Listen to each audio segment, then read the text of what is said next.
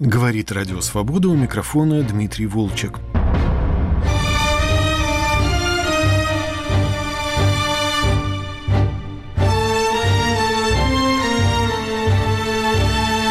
Гость программы «Культурный дневник» – кинорежиссер Андрей Сильвестров. Семь лет назад мы разговаривали после премьеры его мрачной комедии «Прорубь» в Екатеринбургском Ельцин-центре. В том фильме по замыслу режиссера зритель заглядывал в ад медиа, ад виртуального пространства, и темная прорубь рифмовалась с экраном телевизора. В новом фильме «Вверх-вниз. История человека, который жил-жил, да и стал пикселем» Андрей Сильвестров возвращается к этой теме, но использует для ее изучения видеоархивы 90-х, объединяя свои домашние записи, разговоры с друзьями, фрагменты первых видеоопытов с новостными телесюжетами той поры, от начала Первой войны в Чечне до московской выставки Йозефа Бойса. В эфире «Центр». Мы представляем программу хороших новостей на Первом канале Останкина. Сегодня мы не будем рассказывать вам об убийствах, кризисе в экономике и политических скандалах. Напротив, мы постараемся поднять вам настроение. Входящим на выставку Йозефа Бойса в Белом зале Музея изобразительных искусств имени Пушкина выдаются шляпы разных фасонов, разных цветов. На открытии музея старинного перформанса каждый меняет свой облик.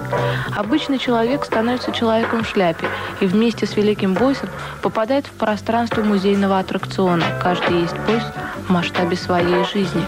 Люди в шляпах заполняют белый зал. Люди в шляпах по очереди делают вдох, вбирая безвредный раствор цвета йода в специальную трубочку. Вдох станет каплей, а капля превратится в пятнышко на лоскутке. Так лоскуток превращается в произведение искусства, и в нем живет вдох человека в шляпе. И, возможно, этому случайному человеку принадлежит фраза «Каждый есть бойс в масштабе своей жизни». Я давно хочу тебе сказать, Митя, что а, забавно мне представляется то, что мы существуем как бы между двух текстов. Это текста жизни, ну вот в котором мы, а, которая происходит с нами, и видеотекстом. И для меня произошедшее со мной на видео сейчас настолько же реально, как и произошедшее со мной в жизни. И вот сейчас я переживаю этот парадокс. С одной стороны, мы выходим на улицу живописная, а с другой стороны, э, для меня совершенно очевидно, что после сегодняшнего дня я побываю в Тинькове, не побывав там ни разу. Это есть событие моей жизни, произошедшее на видеопленке. Ключевые, зачастую мрачные и кровавые события 90-х в фильме «Вверх-вниз» служат неожиданным комментарием к беспечной жизни московской художественной среды, и сегодняшний зритель волен погрузиться в ностальгию по утраченному раю свободного ельцинского времени или искать в хронике тех времен намеки на грядущий триумф диктатуры. Разговор с Андреем Сильвестровым я начал с вопроса о его первых киноэкспериментах 90-х, как начинался его видеодневник? Это не совсем видеодневник.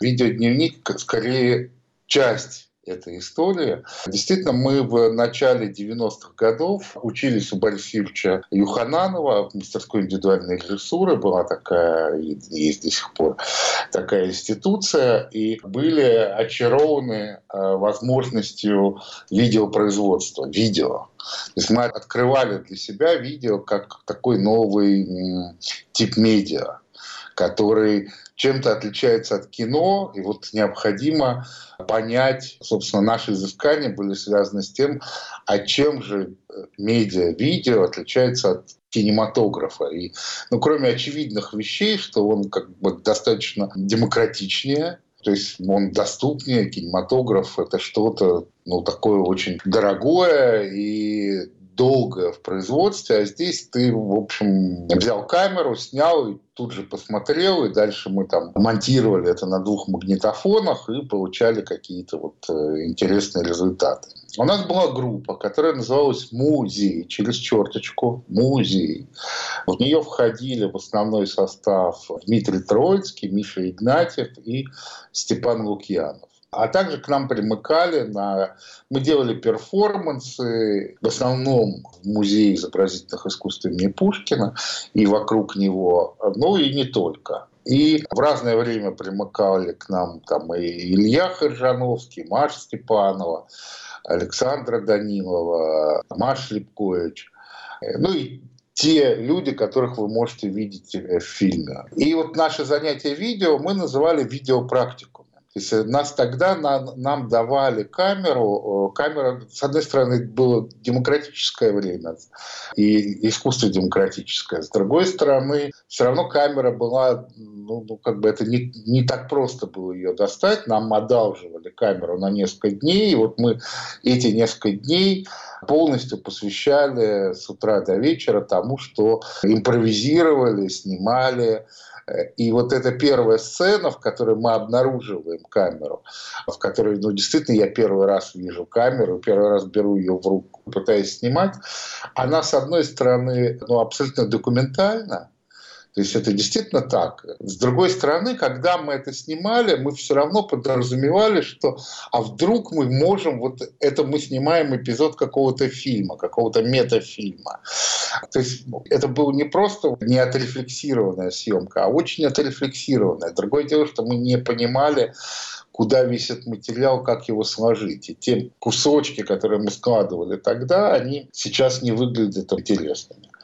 И наоборот, те эпизоды, которые нам казались тогда неинтересными, вот в этом монтаже, сделанном уже в 2023 году, они кажутся более актуальными.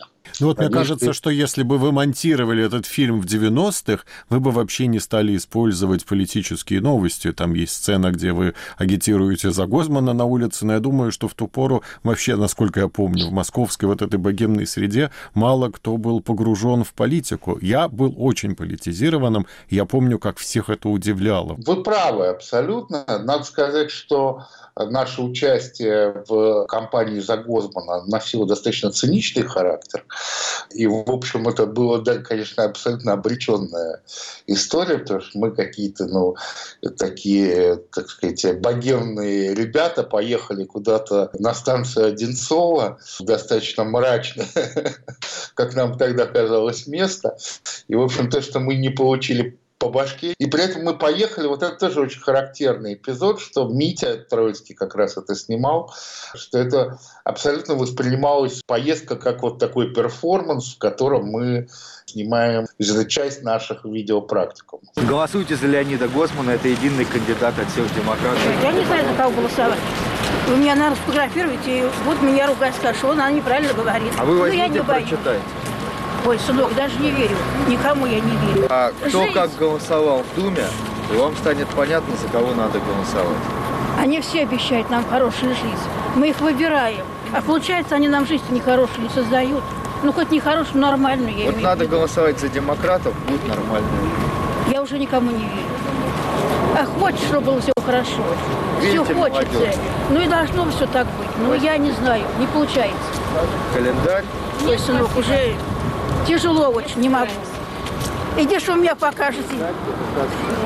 Что я так плохо говорю-то? Ну, как есть жизнь, так я и говорю. Но при этом надо сказать, что если говорить лично обо мне, а не обо всей компании, что я тоже был достаточно политизированным, хотя не участвовал напрямую в никогда не участвовал напрямую в за исключением агитации провальной агитации за Гозмана. Я все, если будет когда-нибудь личная встреча, попросил бы у него прощения за это, за эту нашу кампанию.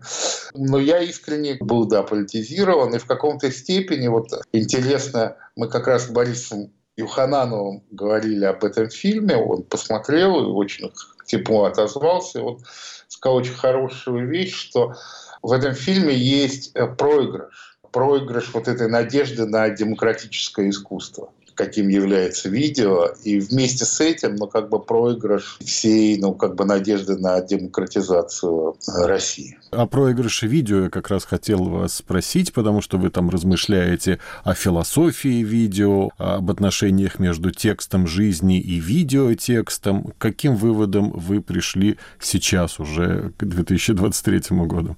Сейчас мне кажется, что это был, э, конечно, уникальный опыт. То есть это, по сути, просто у каждого опыта есть свое необходимое время для того, чтобы он созрел. Вот этому опыту понадобилось 30 лет, чтобы он был зачат там, в начале 90-х, имел бы сроки производства 90-е, а осмыслен уже в 2020-е.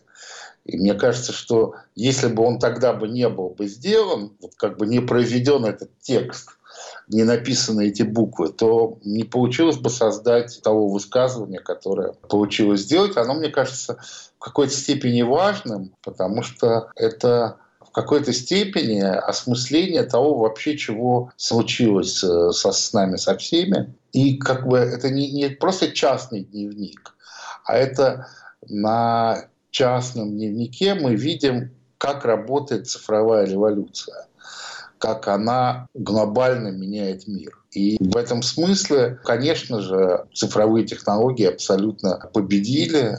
Инстаграмы, социальные сети и так далее, и так далее. Этому огромное количество производства видеоконтента этому подтверждение. Другое дело, ну, насколько это имеет отношение к искусству. Это отдельный вопрос скорее нет, чем да. И что такое вообще эта цифровая революция и к какому аду она приводит. У меня есть четкое ощущение, что вот события последних годов, там, с февраля 22 года, это в какой-то степени вот эта вот война между цифровым миром и аналоговым, в которой граница войны очень размыта. Не знаю, насколько это я понятно сказал, но... Непонятно, поэтому попрошу вас рассказать об этом подробнее. Ну, с нами случилась какая-то огромная трансформация, которая неосознанно а, а, и неосмысленно, и не отрефлексирована. Случилась большая революция. Так же, как и накануне, кстати, Первой мировой войны, тоже случилась большая технологическая революция, которая была а, плохо осмыслена человечеством. Люди уже жили в 20 веке, а по инерции чувствовали себя в 19 Собственно, Первая мировая война в каком-то степени вернула таким страшным образом человечество в 20 век.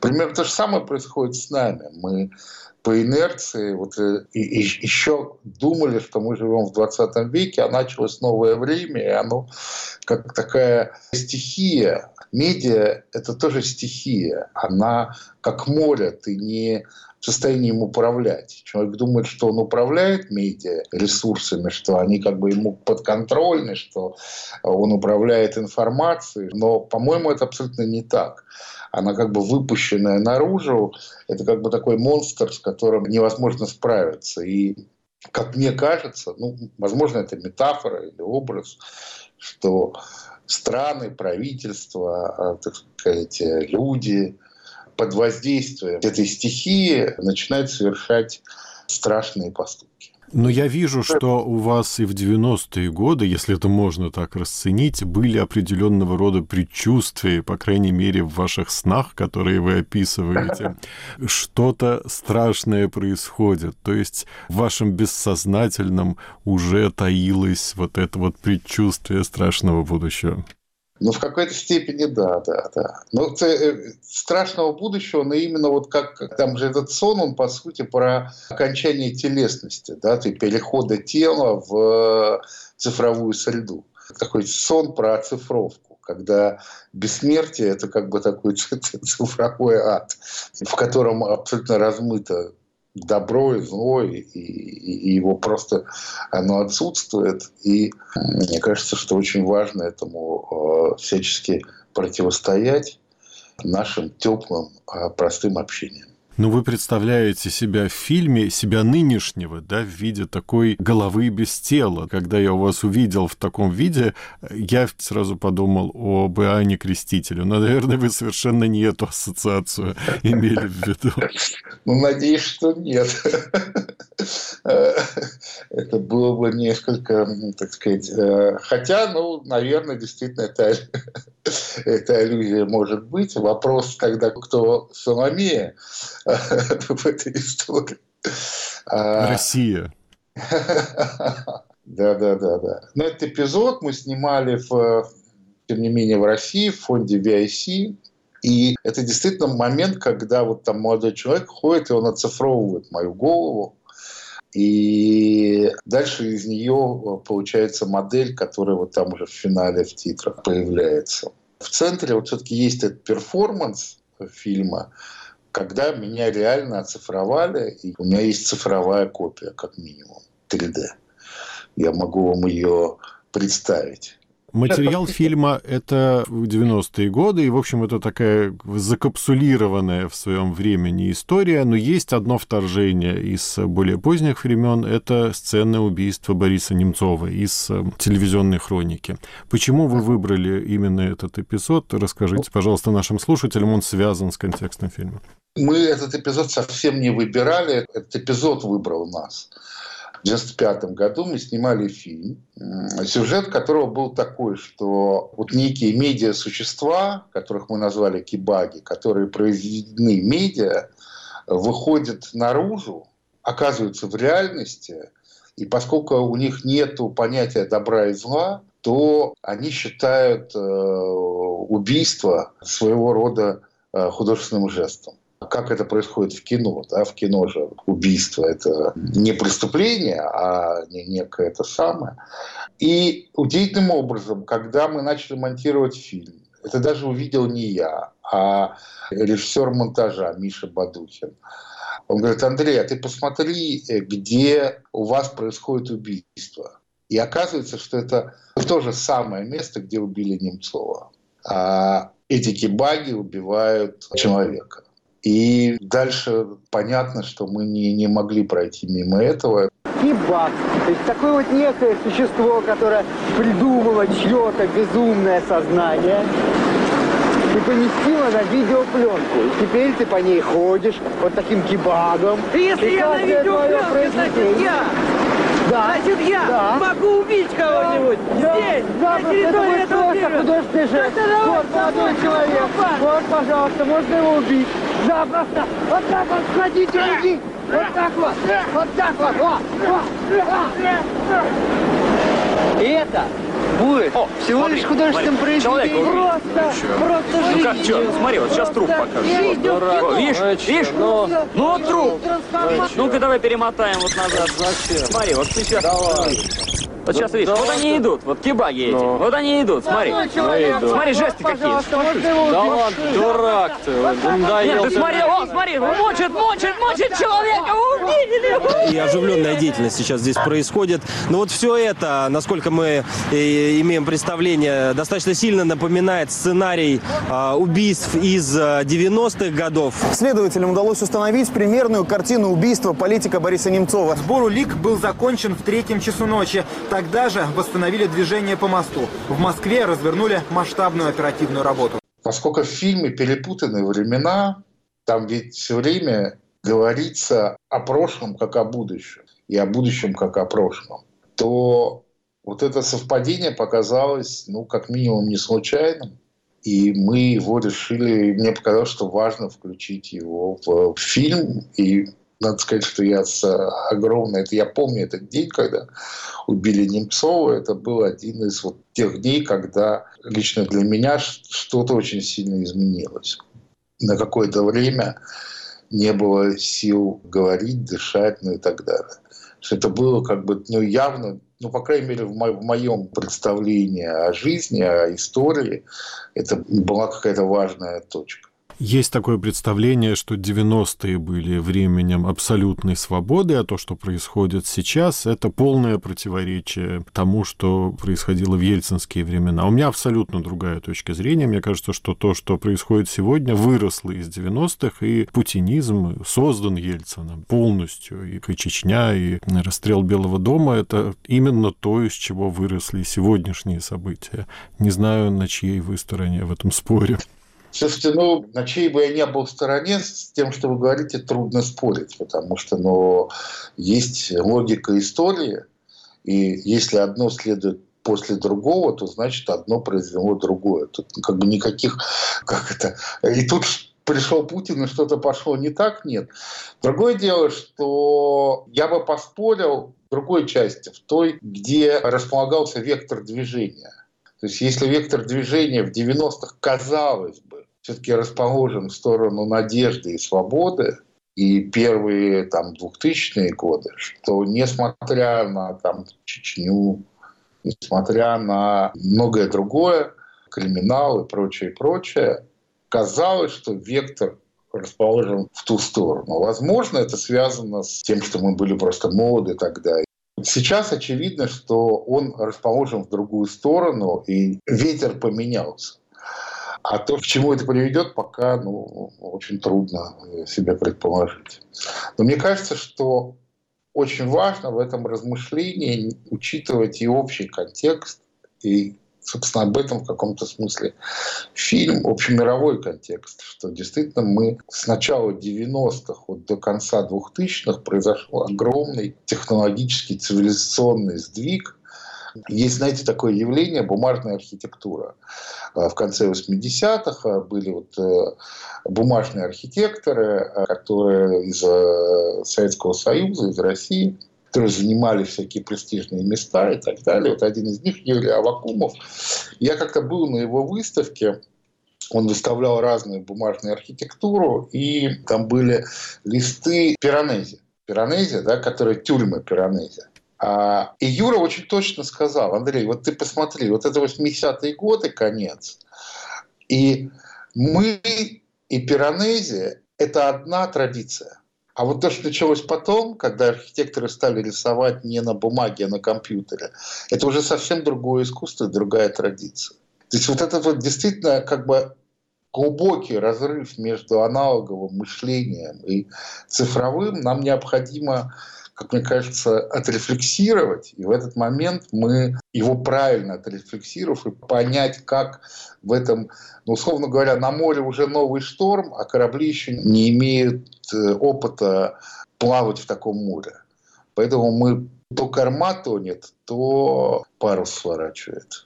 Я бы хотел не забыть в нашем разговоре о движении Сине Фантом, частью которого вы тоже были. Я его застал еще в самых ранних его проявлениях в советские времена, когда братья Олейниковы выпускали машинописный еще журнал. Потом это уже стал клуб. Много проектов было создано на базе Сине Фантома. Но я не знаю, что происходит сейчас в последние годы, и считаете ли вы себя частью Синефантома по-прежнему? Действительно, это была очень большая дружба и большой совместный путь. Собственно, мой приход в кино и занятие искусством в какой-то степени начался с посещение одного из фестивалей синефантомов в каком-то ДК в Москве, уже не помню в каком, и на меня большое впечатление произвели эти свободные фильмы Юфета, «Монстром Экзосос» братьев Олейниковых. Потом учеба у Юхананова, у Бориса Ильича Юхананова, который тоже был одним из адептов этого движения. Потом я долгое время работал в «Синефантоме», мы делали вместе клуб, э, газету, студию мы в какой-то момент стали таким, ну, как бы структурным отделением, э, которое производило и отвечало за достаточно большое количество ну, даже, по сути, за, в основном отвечало за независимое экспериментальное кино в России. И так было до 2014 года.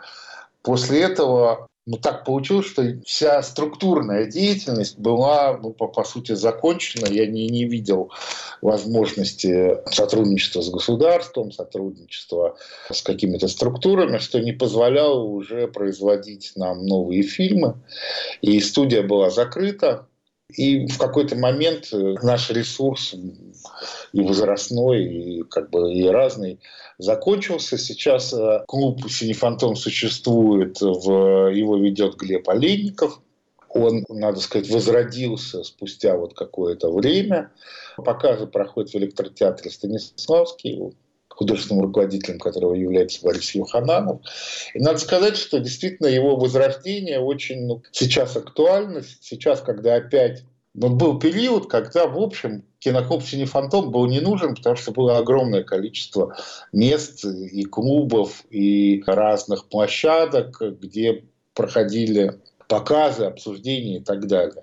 А потом это опять все сузилось, и вот на сегодняшний момент это, по сути, одна из немногих единственных точек, где до сих пор показывается какое-то нестандартное кино. с какой-то периодичностью, там, я не знаю, как устроено, но в том числе показ фильма «Вверх-вниз» был в киноклубе «Синий фантом», это было очень душевное место. Ну вот как раз э, я хотел вас спросить, где можно будет посмотреть ваш фильм? О серьезном прокате, наверное, не стоит даже спрашивать, но какие-то клубные показы существуют? Я пока нацелен на разовые показы в э, разных местах. У нас вот был показ в Синефантоме, о котором я говорил, был один показ в Армении, в этот четверг показ в Черногории. То есть для, для меня пока важно, я не хочу его пока выпускать в сеть, хотя рано или поздно это случится. Я хочу делать такие показы встречи в разных городах мира, и э, в том числе и России. Сейчас возникло потрясающее абсолютно движение, очень вам всем рекомендую обратить на него внимание, абсолютно горизонтальный фестиваль, который называется «Внутри».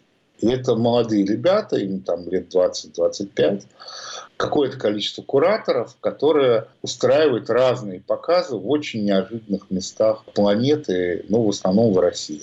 Но иногда у них там бывает в Монголии, где-то, я видел в Индии, еще где-то.